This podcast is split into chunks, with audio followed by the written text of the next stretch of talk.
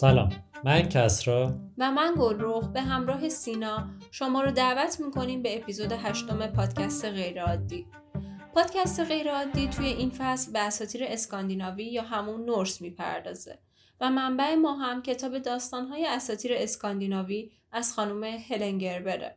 اساطیر اسکاندیناوی منبع الهام خیلی از روایت های بعد از خودشون بودن و رد پاشون رو میشه توی خیلی از داستانها دید. از قصه های کودکانه تا فیلم های پرهزینه سوپرهیرویی هالیوودی. در اپیزود قبل از سور خدای طوفان آزرخش صحبت کردیم.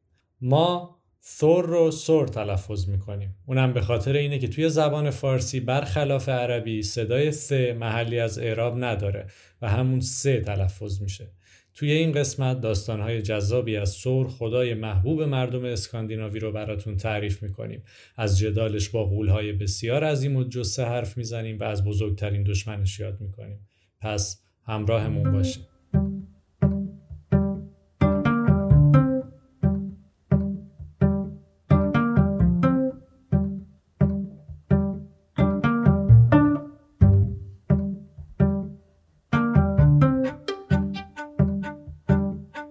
ثور و رانگنیر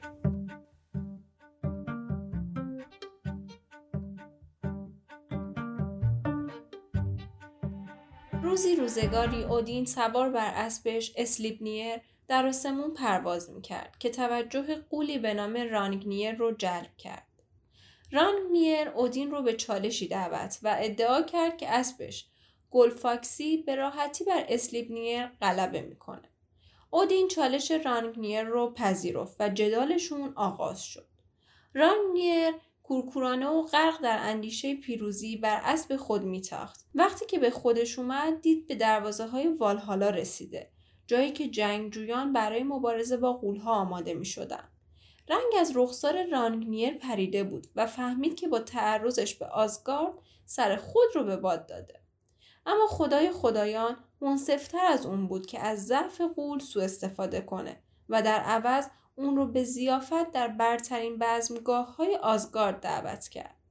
قول که مقادیر زیادی از غذا و امید الکلدار بهشتی رو خورده و نوشیده بود و هوش و حواسش سر جاش نبود شروع به خود ستایی کرد.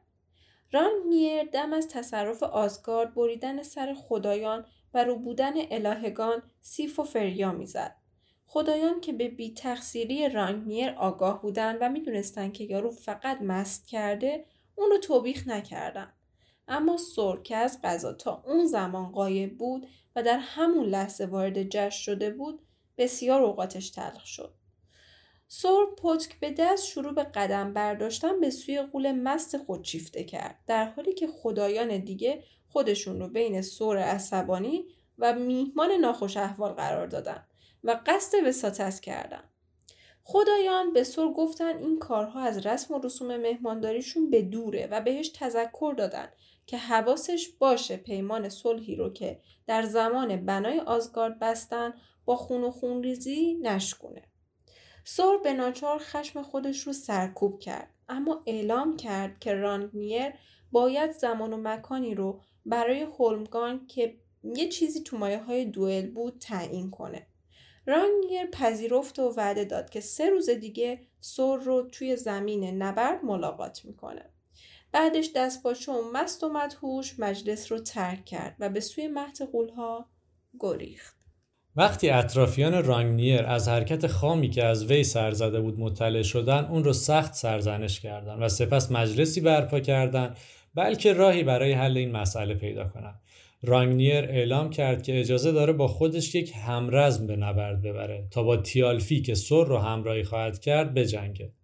تیالفی قول جوانی بود که برای جبران سرپیچیهاش از دستورات خدای آزرخش سوگند یاد کرده بود که تا ابد گوش به فرمان اون باشه. حالا توی داستان آخر همین قسمت میگیم که چه نوع سرپیچی کرده بود. بنابراین غولها شروع به ساخت غولی از جنس گل کردند که پانزده هزار متر طول و عرض داشت و اون رو موکرکیالفی نامیدن. ساخت غول که تموم شد برای زندگی بخشیدن به اون از قلب مادیان استفاده کردن. با فرارسیدن روز نبرد رانگنیر و همرزمش در نبردگاه حاضر شدند و تا پدیدار شدن رقبای خود صبر کردند رانگنیر کلاه خود و زرهی از جنس flint به تن کرده بود و با خودش چماق و سپری هم از همین جنس آورده بود. کمی بعد تیالفی از راه رسید. زمین نوردگاه شروع به لرزه کرد. رانگنیر از ترس اینکه مبادا رقیبش از زمین زیر پاش سر بیرون بیاره و اون رو قافل گیر کنه سپر خودش رو روی زمین قرار داد و روی اون ایستاد اما طولی نکشید که به اشتباه خودش پی برد و سر رو دید که از آسمون به سمت اون داره حمله می‌کنه خدای آزرخش سر رقیب خودش رو نشونه گرفت و پتکش رو به سمتش پرت کرد رانگنیر برای دفع پتک چماقش رو بالا آورد و اون رو بین خودش و پتک قرار داد اما به محض اصابت با پتک چماق هزار تکه شد ترکش های ناشی از خرد شدن سلاح حتی به میدگارد رسیدن و ذخایر معدنی سنگ چخماق رو به روی زمین تشکیل دادن. یه دونه از ترکش ها با پیشونی سور اصابت کرد و باعث شد سور بیهوش بر زمین بیفته. رانگنیر هم بر اثر برخورد خود پتک با سرش مرد و بر زمین افتاد. جوری هم به زمین افتاد که یکی از پاهای فوقالعاده بزرگش روی بدن بیهوش سور افتاد. تیالفی پس از شکست دادن قول گلیه ترسو بیدرنگ به یاری ارباب شتاف اما نه اون و نه تمام خدایانی که احضار شدن قادر به جابجایی پای سنگین رانگنیر نبودند در حالی که همه درمونده شده بودند فرزند کوچک سور ماگنی از راه رسید و بی هیچ کمکی پای قول رو کنار زد و پدرش رو آزاد کرد و این هم گفت که اگه زودتر اون رو فرا میخوندن به تنهای قول و همرزمش رو نیست و نابود می‌کرد. بنا به روایت های موجود ماگنی در اون لحظه سه روز یا در روایت های دیگه تنها سه سال سن داشت و این اتفاق تعجب خدایان رو به همراه داشت و باعث شد که به پیشگویی ها ایمان بیارن. پیشگویی هایی که ادعا می‌کردند نسلی تنومندتر از اونها زاده خواهد شد بیشتر از اونها عمر خواهد کرد و بر دنیای جدید حکفرما خواهد شد سر غنیمت جنگیش گل فاکسی یعنی اسب قول شکست خورده رو برای تشکر و همچنین به عنوان پاداش به ماگنی بخشید. از اون پس ماگنی همیشه سوار بر اسب خودش که از نظر قدرت و سرعت با اسلیبنیر برابری می‌کرد دیده می‌شد.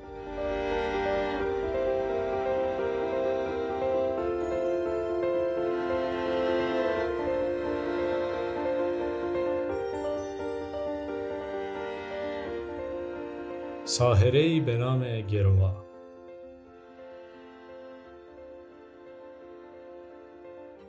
تلاش های سور برای بیرون آوردن ترکش بی حاصل بود. پس راهی خونه شد. وقتی سیف با سور مواجه شد اونم سعی کرد که همسرش رو از شر ترکش خلاص کنه. ولی خب اونم موفق نشد. به همین خاطر گروا رو فراخوند. ساحره ای که به خاطر علمش در طبابت و قدرتش در باطل کردن طلسم ها مشهور بود. گروا پس از شنیدن خبر بیدرنگ حاضر شد و آمادگی خودش رو برای خدمت به خدایی که نعمتهای فراوونی رو بی هیچ چشم داشتی نصیبش کرده بود اعلام کرد. اون محتاطانه رونها رو فرا خوند و سور تحت تاثیر اونها به تدریج بهتر شد. ترکش هم دیگه کم کم داشت در می اومد. از شوق این اتفاق سور تصمیم گرفت که پیشاپیش یه مجدگونی به گروا بده و می‌دونست که هیچ چیز یک مادر رو بیشتر از این خوشحال نمی‌کنه که بچه گم شدهش رو پیدا کنه. پس سور به گروا گفت که در سفر آخری که به محض قولهای یخی داشته فرزند اون رو که در چنگ قولها بوده نجات داده و اون رو توی یه سبد تا آزگارد با خود حمل کرده. اما چون کودک بازیگوش دائم شست خودش رو از سبد بیرون می آورده انگشتش منجمد شده و ناخواسته توسط سور شکسته شده. البته سور انگشت یخزده رو به سوی آسمون پرتاب کرده تا در اونجا تا ابد به عنوان ستاره پرنور بدرخشه. گروه خوشحال از خبر یافتن فرزندش لحظه ای مکس کرد تا از سور تشکر کنه اما وقتی که قصد ادامه درمان رو داشت خیلی هیجان زده بود و به یاد نمی آورد که از کجا باید ورد خودش رو ادامه بده. بنابراین گروه هم نتونست کمک زیادی بکنه و ترکش برای همیشه در پیشونی سور باقی موند.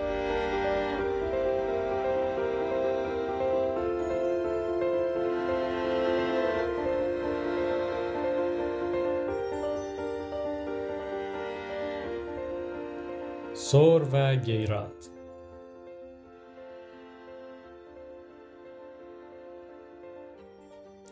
روزی روزگاری لوکی ردای فریا رو قرض می‌گیره و در پی ماجراجویی تا دوردست های یوتنهایم پرواز می‌کنه.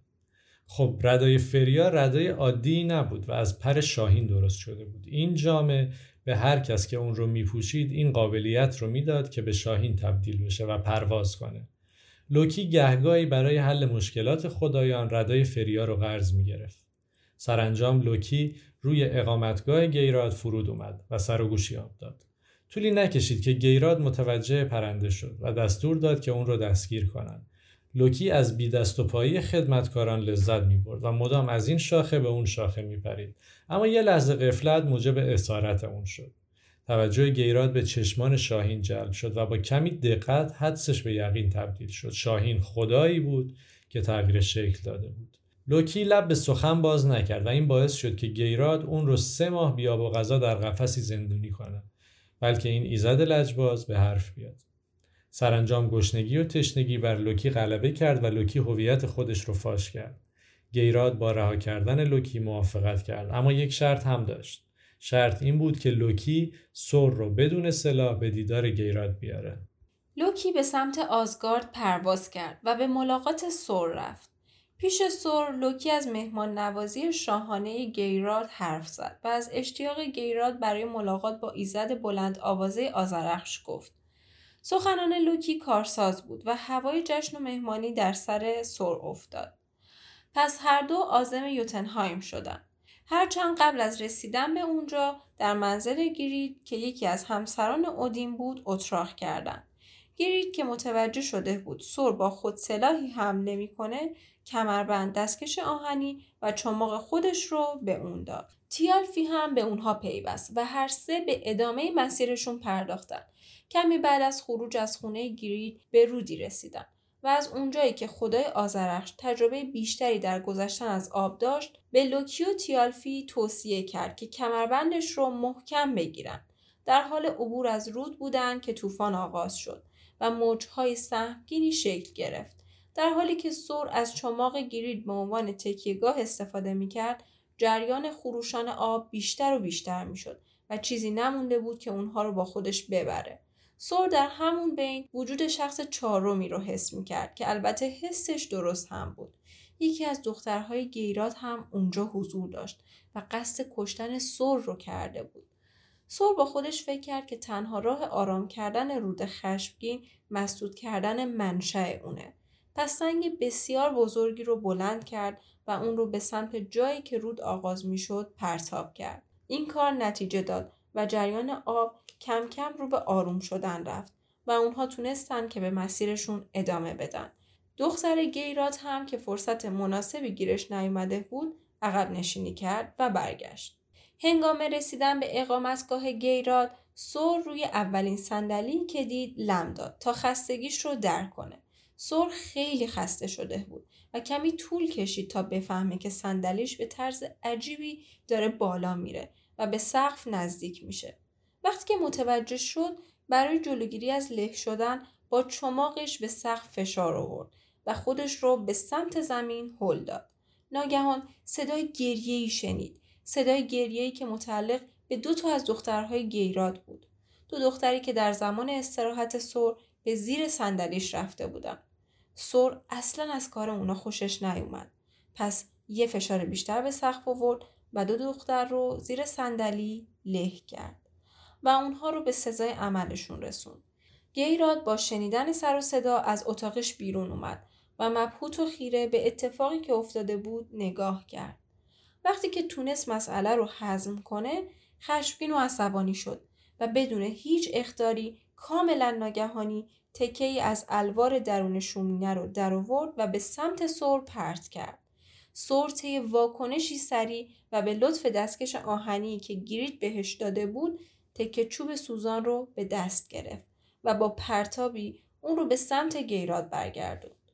این پرتاب اونقدر پرقدرت بود که تکه چوب از درون ستونی که گیراد پشت اون پناه گرفته بود عبور کرد و البته از خود گیراد و دیوار پشت سرش هم همینطور. بعد سور بالای سر گیراد رفت و با سلاحش ضربه آخر رو به فرق سرش فرود آورد. جسد رو به مرتفع ترین کوه اون اطراف برد تا همه بتونن اون رو ببینن و درس عبرتی باشه برای همگان.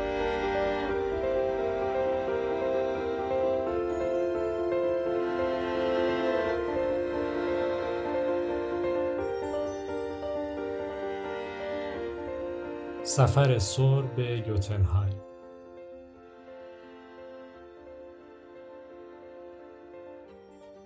در یکی از فصلهای بهار قولها به صورت مداوم بادهای سردی را از یوتنهایم به سمت میدگارد روانه می کردن و باعث پژمرده شدن جوانه ها و قنچه های نوشکفته می شدن. به همین دلیل سور تصمیم گرفت که به دیدار قولها بره و از اونها بخواد که این کار رو دیگه انجام ندن. بنابراین همراه با لوکی سوار بر عرابش آزم سفر شد. شب اول رو در کلبه قولی که شغلش کشاورزی بود سپری کردند این میزبان و خانوادش بسیار مهمون نواز بودند.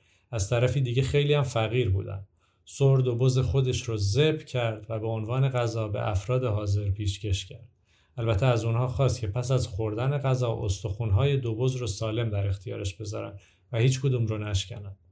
همه کسایی که اونجا بودن از دستور سر پیروی کردند جز یک نفر. پسر دهقان تیالفی.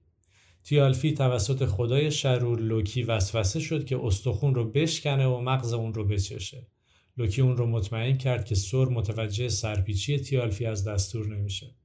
صبح روز بعد سر بیدار میشه و با پتک خودش میولنیر ضربه محکمی به پوست و استخونهای دوبز وارد می‌کنه. بلافاصله دوبز به زندگی برگشتن و مثل روز قبل سالم و سرحال شدن. تقریبا سالم و سرحال. چون یه جای کار میلنگید.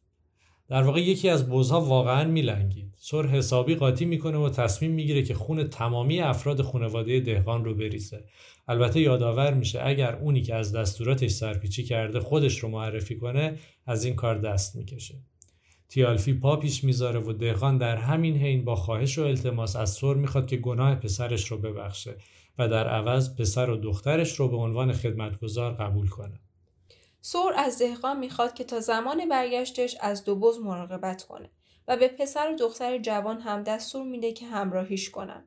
از کلبه بیرون می‌زنن. روز رو به پیمودن مسیر میگذرونن تا شب فرا می‌رسه.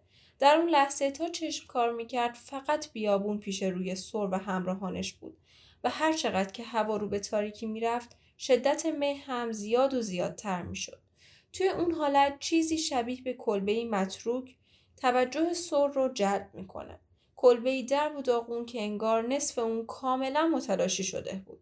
به خاطر تاریکی زمان شب و البته وضعیت بد آب و هوا تصمیم گرفتن که شب رو توی اون کلبه به صبح برسونن.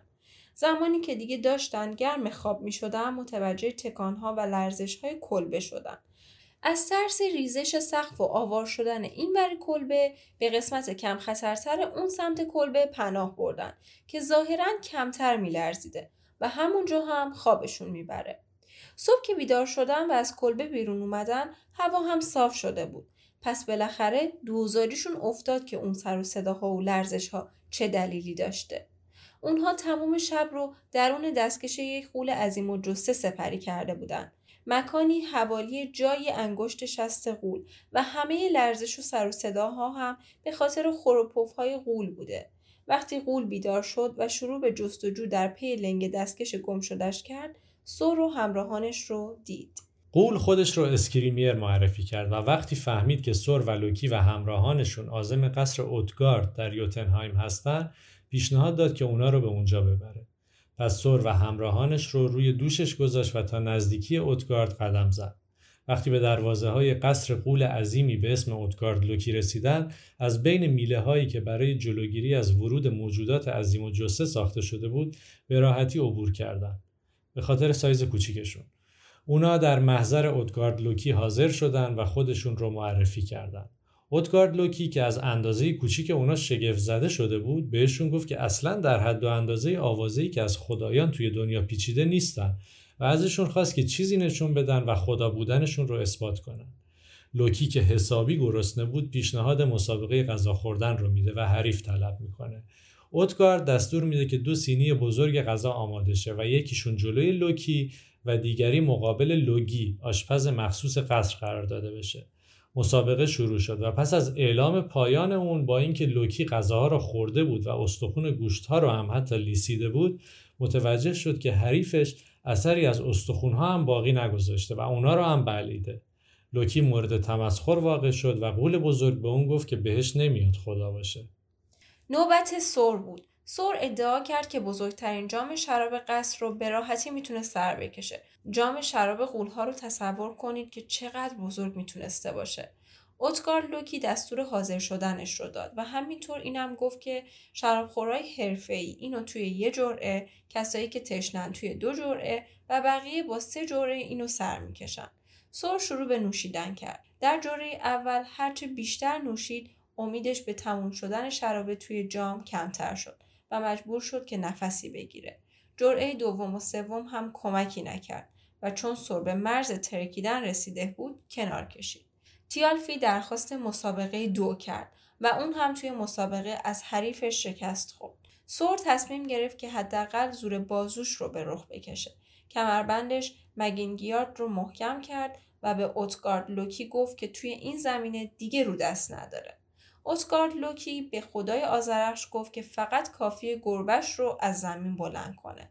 سور تمام توانش رو به کار گرفت ولی فقط تونست که سر اون موجود رو کمی از زمین فاصله بده و بلند کنه. سور که کلافه شده بود پیشنهاد مسابقه کشتی رو میده و اسکارد لوکی که خیلی داشته بهش خوش میگذشته میگه که باشه می‌تونی با پرستار پیر و ناتوان من مبارزه کنی. نتیجه این مبارزه هم چیزی جز شکست دوباره سور نبود. خدایان بالاخره این شکست رو قبول کردن و اوتگارد لوکی هم از اونها به رسم مهمان نوازی پذیرایی کرد. فردای اون روز یکی از غولها سور و همراهانش رو تا مرزهای اوتگارد همراهی کرد و از اونا خواهش کرد که دیگه هیچ وقت وارد یوتنهایم نشن چون رئیس غولها گفته که اگر دوباره اونها رو ببینه به شکل دیگه ای باشون برخورد می‌کنه. در حال خروج از یوتنهایم سور و همراهانش دوباره اسکریمیر رو می‌بینن و ماجرا رو براش تعریف می‌کنن. اسکریمیر حسابی به اونا میخنده و بهشون میگه که بد جور کلک خوردن. ابتدا واسهشون توضیح میده که لوگی حریف لوکی در مسابقه غذاخوری همون تجسم آتیشه و هیچ چیز نمی‌تونه آتیش رو سیر کنه. در واقع تموم غذاها رو میسوزونه و کلا سیرمونی نداره ایشون. بعد بهشون میگه که حریف تیالفی سریعترین دونده در تمام نه جهان بوده. همینطور جامی که سر ازش مینوشیده به نهری از شراب متصل بوده. گربه اوتگارد هم در واقع یورمونگاند مار جهان بوده که با جادو تغییر شکل داده بود. ماری که اونقدر بزرگ و عظیم بود که دور تا دور میدگارد پیچیده بود و به دم خودش رسیده بود و اون رو گاز گرفته بود. و البته سر هم تونسته بود که اون رو کمی جابجا کنه و سرش رو از زمین بلند کنه. پرستار پیر هم ازش به عنوان ماهرترین کشتیگیر یاد شده. خلاصه به اونا نصیحت کرد که به قصر اودگارد لوکی بر نگردن چون کلی هیله دیگه توی آستین داره. شنیدن این حرفها سر رو خیلی خشمگین کرد و اگر به خاطر غروب و کم شدن نور و مه غلیز اون حوالی نبود برمیگشت و با میولنیر به جان قصر و اهالی اون میافتاد. پس از سفر برگشتن در حالی که حتی نتونسته بودن راجع به اون بادهای سردی که از یوتنهایم به بهار میدگارد میوزید صحبتی کرده باشند. این داستان بذر اولیه نفرت از مار عظیم و جسه رو در دل سور میکاره و از اون به بعد سور اون رو به چشم دشمن خونی خودش می‌بینه. یورمونگان در واقع یکی از بچه های لوکیه که اودین اون رو به اقیانوس های میدگارد پرت می‌کنه. این مار اونجا آنچنان بزرگ میشه و رشد می‌کنه که دور تا دور زمین رو می‌گیره و سرش به دمش می‌رسه. سور و یورمونگاند دو بار دیگه همدیگر رو ملاقات می‌کنن. یک بار وقتی که سور همراه با یکی از قولها یعنی هیمیر به ماهیگیری میره اونجا سور سر یک گاو رو می‌بره و به قلاب می‌زنه و به آب میندازه. مار قول پیکر تومه رو میبلعه و سور با تمام توانش اون رو بالا می‌کشه وقتی این دو دشمن با هم چشم تو چشم میشن سور پشکش رو بالا می‌بره که یورمونگان رو نیست و نابود کنه. ولی هیمیر که از هیبت مار بسیار ترسیده بود تناب رو می‌بره و مار بزرگ به آب میافته. ملاقات بعدی سور و یورمونگاند توی رگناروک اتفاق میافته. وقتی به رگناروک یا همون روز رستاخیز برسیم جدال هیجان انگیز این دو دشمن رو براتون تعریف خواهیم کرد.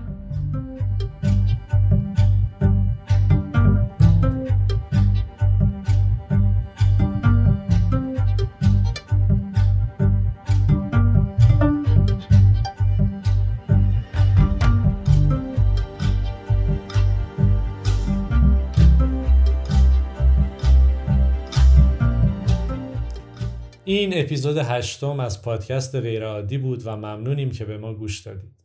توی اپیزود بعد از خدای جنگ اساتیر اسکاندیناوی یعنی تیر حرف می‌زنیم. البته ما یه چند هفته استراحت می‌کنیم و ضبط نداریم و بعد از اون با اپیزود تیر برمیگردیم. ما یه صفحه هم ایجاد کردیم که از طریق اون اگر دوست داشتید می‌تونید از پادکست غیرعادی حمایت کنید. لینکش رو هم توی تمام صفحات مربوط به پادکست می‌تونید پیدا کنید. خوشحال میشیم که ما رو به دوستانتون معرفی کنید و باعث بشید که ما با انرژی بیشتر به کارمون ادامه بدیم. نظراتتون رو به گوشمون برسونید. مرسی و تا قسمت بعد خدا نگهد.